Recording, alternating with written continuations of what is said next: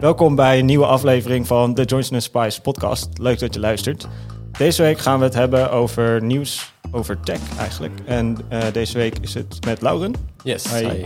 En met mij, Gerke. Um, ik heb er heel veel zin in. Jij, Lauren? Ja, ik ook. Altijd leuk om het over de techsector te hebben. Ja, en zeker deze week, want er is uh, eigenlijk best wel veel gebeurd de afgelopen week, tijd. Nee. Een hele slechte week. Ja, dat, um, om de, met de deur in huis te vallen, het viel niet mee. Soms zit het mee, soms zit het tegen. En deze week vooral dat laatste. Um, maar de grap is eigenlijk dat wat er tegenvalt is ja, de realiteit versus de verwachting. En in tech is het toch eigenlijk de verwachting dat het groeit, groeit, groeit, groeit, groeit. En het groeit wel, maar het groeit iets, uh, ietsje minder hard. Het, nou, het mooiste voorbeeld vond ik eigenlijk van, uh, van Alphabet, hè, het moederbedrijf van Google. Uh, daar verwachten ze een groei van 9%, wat voor hun eigenlijk al aan de lage kant is. Want het zit al decennium, las ik, tussen de 10 en de 20%. Ja, dus 9 is dan acceptabel, zou je Teleurstellend, zeggen? maar het kan. En het is 6 geworden. Oh. Dus dat is wel echt een teleurstelling dat ze maar 6% gegroeid zijn. Ja, ja, ja. terwijl uh, daar moet je bij het MKB eens mee aankomen. Hè?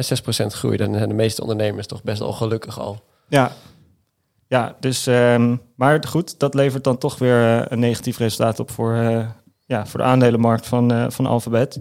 En eigenlijk waren zij niet, uh, niet de enige. Het is een beetje een, uh, een feestje van uh, redelijk teleurstellende resultaten afgelopen tijd. Um, we hebben er een paar krantenkoppen bij gevonden. Um, misschien dat jij er nog eentje in kan fietsen. Zeker, ja. De, de grote opvallende van de afgelopen tijd was toch wel Meta. Het moederbedrijf van onder andere Facebook. En uh, de krantenkop die ik tegenkwam luidt... Meta verliest 65 miljard dollar aan beurswaarde... na teleurstellende cijfers. Uh, 65 miljard, dan hebben we het over uh, ja, bizarre aantallen natuurlijk. Uh, de reden dat dat gebeurde was voornamelijk uh, ja, tegenvallende omzet. Zal je niet verbazen, daar gaat het natuurlijk eigenlijk overal uh, ja. om tegenwoordig. En specifiek met name, en dat is dan eigenlijk hetzelfde als bij Google, tegenvallende advertentieopbrengsten. Uh, dan hebben we natuurlijk vaak vooral over Facebook. Uh, het aantal actieve gebruikers uh, ging weliswaar de goede kant op. Maar kennelijk uh, zakte de tarieven met 18% in. En dan, ja, dat is niet goed voor je, goed voor je andere nee, dan blijft er niet veel over. Nee. Dus dat, uh, ja, dat vond ik wel weer toonaangevend voor de ontwikkelingen van de techsector. Um, het gaat natuurlijk uh, over de volledige advertentiebreedte eigenlijk de verkeerde kant op. En je zou ook wel kunnen stellen dat daar een bepaalde marktontwikkeling achter zit. Want waarom vallen de advertentieopbrengsten tegen? Um, ik denk dat een van de factoren specifiek voor Meta wel ligt in het feit uh, dat zij ook last hebben van concurrentie. Je hebt natuurlijk tegenwoordig Snap of je hebt TikTok en al die andere opkomende platforms waar uh, Gen Z heel actief op is en succesvol bereikt wordt. Um, maar buiten de concurrentie denk ik dat er ook nog wel wat andere factoren zijn. Ik weet niet of jij daar uh, iets over tegengekomen bent. Ja, nou, ik heb gelezen dat er uh, een marketingbureau dat zelf ook zegt dat ze eigenlijk ja, afnemende uh, mate van uitgaven zien aan advertentiebudgetten. Um, dat gaat eigenlijk dan ook vooral nog over de wat langere termijn, waar ze zich dan uh, ja, in die zin verwachten dus dat het ja, voor komend jaar nog verder merkbaar gaat zijn dat het tegen gaat vallen. En waar komt dat dan door? Heeft dat met marktontwikkelingen te maken of zit dat echt in de techsector en in de online advertentiemarkt? Nou, het, ja, eigenlijk heel sector, eigenlijk de hele sector van advertentie breed. En dan heb je dus ja, de, de techbedrijven zijn natuurlijk een belangrijke machine in de uitlevering van de advertenties, maar de afnemers of ja, de advertentieplaatsers, dat gaat eigenlijk over de hele Ja, dus de, hele de, de, de Alle techbedrijven, de, de marketing techbedrijven leiden hier onder een patroon dat eigenlijk van buiten de techsector komt. Dus je, je zou hier de hele economische stand van zaken achter kunnen zien. Uh, we hebben natuurlijk te maken Ja. met lastige economische tijden, wegvallende vraag en bedrijven moeten daar natuurlijk ook op inspelen uh, door geld te besparen op marketinguitgaven. Uh, en dat heeft vast ook wel weer zijn weerslag op, uh, ja, op de bedrijven die daar uiteindelijk achter zitten. En dan komen we ook wel weer bij onze eigen klanten terecht. Uh, je ziet natuurlijk als de, de uitgaven dalen, de bestedingen, consumentenbestedingen dalen, dat bedrijven ook met minder marketingkosten af kunnen. maar dat ze vervolgens natuurlijk wel met een voorraadprobleem zitten. En dat die Ja. oude voorraden van bedrijven, ook wel iets waar je tegenwoordig best wel vaak wat over leest, interessant genoeg. in een tijd van leveringsproblemen zijn er toch ook een hoop bedrijven met uh, nokvolle uh, magazijnen. Ja. ja. je ziet dat toch ook in veel van de artikelen inderdaad ook weer terug. Uh, en dan is het ook interessant om te zien uh, hoe dat zich gaat dan ontwikkelen voor echte fysieke goederen in die zin. want je ziet dat de digitale goederen eigenlijk gewoon nog, ja, de diensten eigenlijk, dat die nog wel goed lopen. Die worden afgenomen. Netflix bijvoorbeeld heeft het verbazingwekkend goed gedaan. ja. Een tijd terug, die zaten ver boven verwachting, hebben die volgens mij is iets van 50% ja, ik zag het ook net uh, bij de earnings announcement. Er staat echt 50% boven de, uh, de verwachtingen, dus de, boven de, de expertverwachtingen. Um, maar goed, die hebben natuurlijk ook wel best een lastige tijd gehad. Dus die kwamen ja. misschien van wat verder. Die hadden natuurlijk wat problemen met ja, de, de abonnementopbrengsten. Die zijn heel erg aan het inkrimpen op, op gebruikers die met, met vijf man wel hetzelfde account delen. Ja, uh, op zich wel heel opvallend dat dat dus geleid heeft tot meer gebruikers. Terwijl eerst eigenlijk de angst was dat het zou leiden tot uh, mensen die een abonnement opzeggen of er dan maar geen zin meer in hebben. Ja, um, ja ik heb zijn eigenlijk nog niet echt maar, begonnen ja. aan de... Ze hebben vooral vooraankondigingen gedaan en bijvoorbeeld het makkelijk gemaakt om over te stappen naar je eigen account ik, en, je, en je geschiedenis mee te nemen. Dus je ziet dat het soort van Overigens een GDPR-recht natuurlijk ook om dataportabiliteit aan te bieden. Maar goed, uh, ja, twee dat betekent niet dat het makkelijk is. Uh, dat is in technische zin mogelijk. Of het is makkelijk gemaakt. En nu is het echt in die zin makkelijk gemaakt om uh, ja, je eigen account te nemen en meer te betalen eigenlijk voor, je, voor je diensten. Ja. ja, dus Netflix zou je kunnen zeggen is een van de weinige succesjes op dit moment.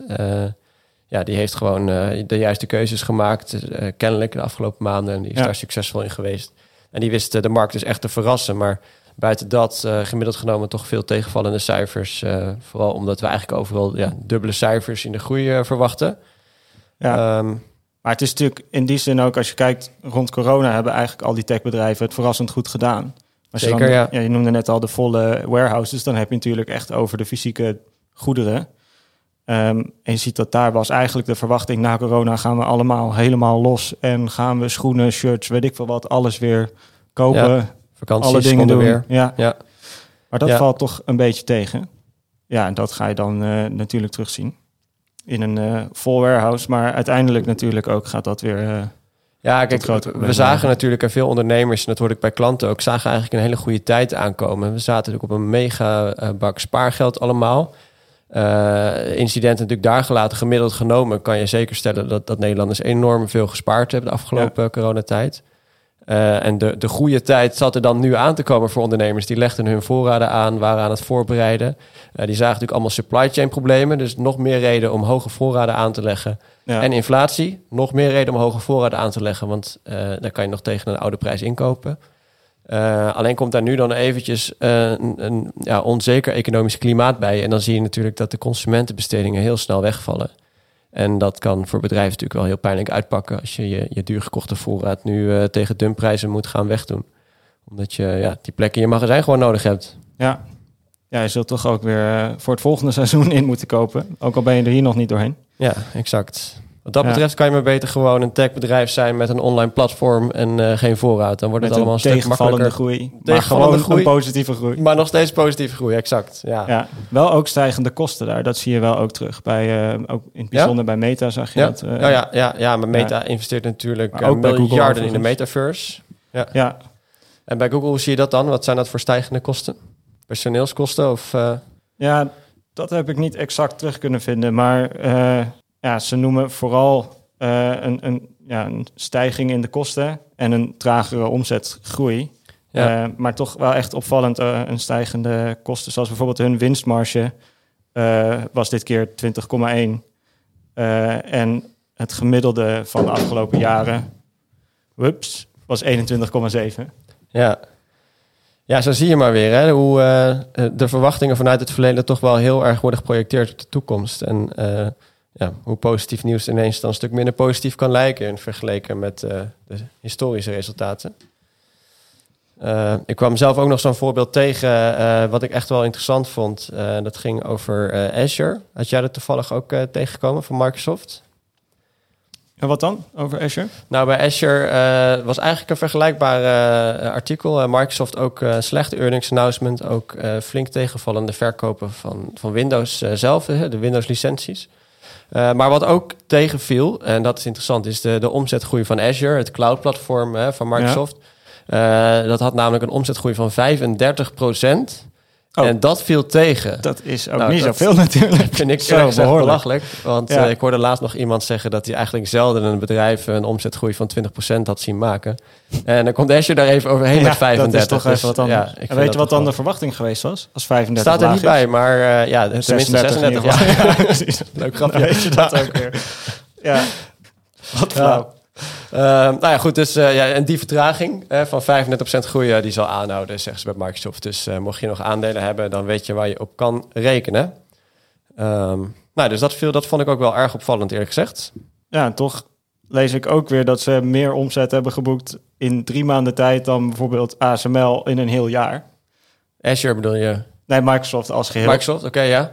Ehm, ja, dus ja, ze hebben nog steeds een bizarre groei. En ASML was vorig jaar toch echt een hoopgevend, eh, zeg dat? Gigantisch groei voor Nederland ja ook geweest. ja, een van de grote successen van Nederland, kun je natuurlijk wel zeggen. Ja, Ja. en met het chiptekort is natuurlijk een ja, bedrijf dat de machines maakt om de chips te maken een eh, behoorlijk interessante speler Supply geworden. chain daar- technisch lijkt me dat aardig aantrekkelijk scenario. daar komen dan toch wel wat hooggespannen verwachtingen uit. ja. En komen die ook uit of is dat nog eh, onzeker? Nou, met de laatste resultaten viel het iets tegen, maar dat is ondertussen ook wel weer eigenlijk vrij snel weer hersteld. Ja. Maar ehm, ja, het is niet de groei die ze in eerste instantie verwacht hadden, eigenlijk eind vorig jaar. Nee. Nou, dat, eh, dat gaan we dan afwachten. Als we toch vooruit aan het kijken zijn, misschien even een leuke eh, uitdaging erin. Eh, op het moment dat we deze podcast opnemen, is de verwachting dat morgen eh, Apple zijn, eh, zijn earnings gaat announcen. Op dit moment weten wij dus nog niet wat er gaat gebeuren, behalve dan dat we het sentiment van de afgelopen weken gediscussieerd hebben. Eh, als je een gokje moet wagen, wat denk je dan? De earnings per share forecast is nu 1,26. Eh, gaat het tegenvallen? Gaat het meevallen?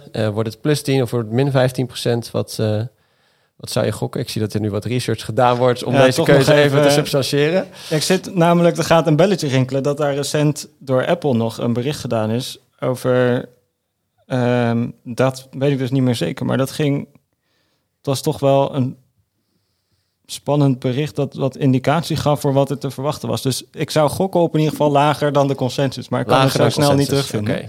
Oké, Ja. ja. Ja. er zijn een stuk nog flauw, want dat is een spelletje hoger lager. Ja, precies. En, en eh, ja, er zijn natuurlijk wat ontwikkelingen bij Apple ook. Je hebt natuurlijk nu dat hele USB-C-verhaal. Dat, eh, ja, daar, daar gaan ze in mee, maar schoorvoetend. Eh vond ik overigens een erg interessant voorbeeld van, van de macht van een Europese Unie... die daadwerkelijk opkomt voor, voor de consument. Eh, maar goed, ja, jij zegt lager. Eh, dat houdt voor mij eigenlijk maar één optie over. Ik ga natuurlijk dan voor hoger. Eh, ik ga voor het verslaan van Zou deze het earnings zijn, announcements. maar nee, we zijn het hetzelfde eens. Dus ook nu ga ik het niet met je eens zijn. Ja, ik heb het ondertussen wel gevonden, want wat zij berichten was, ze hadden verwacht een, een sterkere groei te zien in hun diensten die ze bieden. Dus onder andere Apple Music, maar echt Ja. de online services. En die valt eigenlijk tegen. Dus de vraag is dan, eh, Maar daar hebben ze oplossing voor gevonden. Want ze hebben de kosten van Ja, Apple de- Music zojuist de van prijs 10 naar 11 omhoog. dollar Ja. eh, aangepast. Dus eh, ja, als dat je, als je niet kan verkopen, dan pas je de prijzen aan, toch? Dat, ja, eh, dat was wel de belangrijkste reden. Maar de vraag is dus wat dat dan nog betekent voor het, ja, het afgelopen kwartaal. ja. Oké, nou ehm, ja, we gaan het zien. We gaan het bijhouden. Ik zet in op hoger en jij zet het om lager. Ja, Eh, misschien moeten we afspreken we binnenkort een bedrijfspool. En degene die gelijk blijkt te hebben, die, eh, ja, die krijgt een rondje van de ander. Met de rest natuurlijk van kantoor. Dus eh dan zijn er nog wat consequenties alvast ook. is goed. Stemmen we daarmee? Ja, Ja, we stemmen we Oké. gaan Nou, ehm, wat dan misschien wel een mooi bruggetje vindt. Jij zegt net Apple Music, of zei ik dat? We hadden het over Apple in elk geval. En Spotify gaat eigenlijk ook helemaal niet zo heel erg lekker. Terwijl je zou kunnen zeggen, Apple Music, dollartje erbij per maand. Dan kan Apple Music, of kan Spotify natuurlijk ook iets doen met de prijzen. Ehm, maar kennelijk valt dat ook weer tegen. Ehm, dus ja, dat, dat vond ik dan wel weer fascinerend hoe, hoe dat dan weer werkt. Ze hebben ook al heel lang niks aan hun prijs gewijzigd eigenlijk. Nee, hè? toch? Nee, want ik zit te denken, ik, ik zie om de zoveel maanden mijn Netflix-abonnement verhoogd worden. Of dan gaat de kwaliteit weer omlaag en dan mag ik Ja. weer met minder mensen kijken. Maar bij Spotify, eh, eigenlijk van het daar niet zoveel, hè? Nee, nee, dat blijft toch een beetje hetzelfde. Ja, ja, er staat hier, het dilemma is duidelijk. Een lager tarief maakt Spotify concurrerender, dol. Maar een hogere prijs stut de resultaten. Ja, Ja. Ja, en ook voor Spotify zijn die advertentieinkomsten toch nog een belangrijke bron. Hè, de is dat zo? Ja, account. ik zie het hier staan, eh, nu je dat artikel erbij pakt. Maar dat had ik eerst echt helemaal niet verwacht. Nou ja, dus eh, interessant om te zien wat daarmee gaat gebeuren. Volgens mij, Spotify had ook van de week eh, de resultaten. Volgens mij vielen die dus wat tegen. Ja, ik zie hier inderdaad dat ze nou wat tegen. Ja, het is maar net hoe erg je het vindt. Maar de koers van Spotify zakte na dit nieuws eerder deze maand naar 81,79. Het laagste punt ooit. Zo. Dus dat lijkt Ja. me wel slecht nieuws. Ja. Nou goed, eh, gaat niet lekker dus. Ehm, ja, al met al, misschien is het leuk. Ik weet niet of jij nog een artikeltje hebt, maar anders is het ook leuk om nog even te kijken naar hoe de techsector in Nederland en ook zeg maar in, in ons klantsegment, hoe, we, hoe we dit daaraan kunnen relateren. Had jij nog iets? Nou, dat gaat eigenlijk meteen hierover. Wat Oh. ik al een interessant eh, artikel vond nog was... daar stelt ze eigenlijk de vraag... wat is nou belangrijker? Is dat het resultaat van het bedrijf... of is dat misschien toch wel de stand van de rente? Ja, Eh, of dus ja, het rentepercentage op, op nieuwe leningen. Want je ziet natuurlijk in de tech... ja, de hele tech-sector... dat er veel geleend wordt om groei zeker. Ja. mogelijk ja. te maken. Hè, te investeren in, eh, in nieuwe diensten, nieuwe, nieuwe services. Dus de vraag is dan, wat vinden we belangrijker? De omzet die we nu terugzien of ja, de investeringscapaciteit om eh, door te blijven gaan? Ja. ja, en dan is het wel relevant dat vandaag eh, voor de zoveelste keer op rij de ECB eh, de rentes heeft aangepast, verhoogd. Wat uiteraard alles met inflatie te maken heeft. Maar dat maakt de vraag die jij net neerlegt eigenlijk alleen maar relevanter. Want als je, als je stelt dat er een negatieve relatie is tussen, tussen rente en de waardering van techbedrijven, ja, dan gaan we een spannende tijd tegemoet voor tech. Ja, ja en daaraan gekoppeld zit natuurlijk ook dat het een beetje als een voorbode wordt gezien dat de recessie Ja, aankomt, mogelijk. En dan is ook altijd de investering in de wat riskantere, zeker ja. ja, Laat dat dan net de risico. techsector zijn. Ja, Ja. precies. Die worden dan toch weer wat. eh, Ja, en het, uiteindelijk is het natuurlijk een heel simpel financieel sommetje. Eh techbedrijven zijn nu verlieslatend en op de lange termijn, eh, denk even aan de denkbeeldige hockeystick, eh, moeten ze bijzonder winstgevend worden. En dat bijzonder winstgevend, dat, eh, dat trekt investeerders aan. Alleen ja, als dat nog tien jaar duurt, dan moet je de, die opbrengsten natuurlijk verdisconteren met de rente. En hoe hoger die rente, hoe minder die toekomstige winsten waard worden. En daar zie je, als je ook bij gesprekken die wij hebben met private equity bijvoorbeeld kijkt, zie je gewoon dat de earnings multiples die zij vroeger hanteerden gewoon niet meer gehanteerd worden. En dat er dus inderdaad ja, toch andere waarderingsmodellen gebruikt worden nu de rentes beginnen te stijgen. Dus kennelijk eh, vindt er ook daadwerkelijk een verschuiving plaats van eerst maar eens heel erg investeren en dan zien we wel naar bewezen opbrengsten, het eerder genereren van die opbrengsten en het cashflow positief worden. Dus zo'n Ja. een hele uitdagende, maar wel interessante fase, denk ik ook voor veel techbedrijven. dus toch meer focus op zekerheid. Ja, Ja, precies. voor Ja, groei nog misschien wel. En die, eh, die bewezen winsten nu dan ook echt gaan bewijzen of gaan genereren. In plaats van eh, elke keer als je een succesje boekt. En dat zien we natuurlijk best wel veel gebeuren in de techsector in brede zin.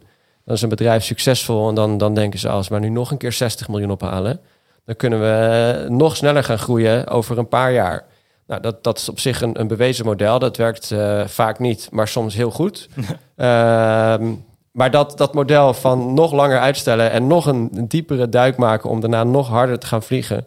Ja, dat komt wel onder druk te staan, denk ik. En de focus eh, ligt steeds meer op het genereren van die opbrengsten eh, in de komende twee jaar in plaats van in de komende vijf of tien jaar. Dus eh tech-ondernemers, je weet wat je te doen staat. Winst maken. Nou, simpel. Bedankt voor het advies. We gaan aan de slag. Ja, dat is dan weer zo'n accountantsadvies dat je er dan bij Ja, krijgt, hè? Ja. Dat wisten we nog niet. Nou, wat ik ook nog wel grappig vond, trouwens, nog even terugpakkend over het, eh, het cloudstuk. Hè? Want je noemde eerder eh, Microsoft en voor, voor Google geldt, eh die hebben we natuurlijk ook eerder over gehad, over Al- Alphabet. Ehm, dat ja, voor Azure de opbrengsten in die zin de groei wat tegenviel. ja, Voor Alphabet viel grappig genoeg de kosten vielen mee. Ze maken in eerste instantie nog verlies op hun clouddiensten, maar het verlies viel nu mee. oké. Ehm, de vraag is natuurlijk ook hoe dat zich gaat ontwikkelen komende tijd. Want we, ja, de reden waarom ze zoveel inzetten op cloud is toch omdat de verwachting is dat er heel veel nog in de komende tijd gemigreerd gaat worden naar de cloud. Ja, Ik las hier bijvoorbeeld iemand die zei dat sommige deskundigen schatten dat het ongeveer 25% van alle computerprogramma's en gegevens op dit moment in de cloud staan. oké. Ja, Dat houdt nog 75% over die toch nog ergens of lokaal of op... eh, Ja. ja. nou, die 75% dat zijn dan niet onze klanten in elk geval. Want eh, Nee. eh, legacy on-premise hardware, ik kom het eigenlijk zelden meer, meer tegen bij onze klanten. Maar ja, eigenlijk als je een beetje realistisch kijkt, verbaast het natuurlijk niet dat maar 25% in de cloud draait. Maar ja, als je een cloud aanbieder bent, is dat natuurlijk goud. Hier, hier liggen natuurlijk inderdaad nog groeikansen. Ja, maar zijn ook ja, toch weer investeringsvraagstukken. Migratie is toch net weer een stapje dat... eh, Ja, tijd, vanuit het bedrijf en vanuit een cloudbedrijf natuurlijk ook. eh, eh, datacenters zijn mega-investeringen, waarbij de, de, de baten natuurlijk voor, nee, dat zeg ik verkeerd om, de, de lasten natuurlijk voor de baten uitgaan. De kost gaat voor de baten. Juist. Ehm, en voor, voor ondernemers geldt dat natuurlijk ook. Maar wat je natuurlijk wel ook ziet, is dat meestal hardware-investeringen gecombineerd met software zijn gedaan door ondernemers voor een langere periode met een onderhoudscontract. Dat loopt een keer af, dat wordt een keer, eh, ja, moet een keer vervangen worden. Ook met de huidige snelheid van innovatie en ontwikkeling qua beveiliging eh, zie je dat steeds meer ondernemers eigenlijk heel gelukkig zijn om eh, zich te beperken tot een kerntaak en dus uit te besteden wat ze niet, niet zelf als kerntaak zien. Dus ik denk dat het natuurlijke verloop ook wel heel erg zijn kracht gaat laten zien zodra de hardware afgeschreven is en ondernemers denken, ja, ga ik weer next? Ja.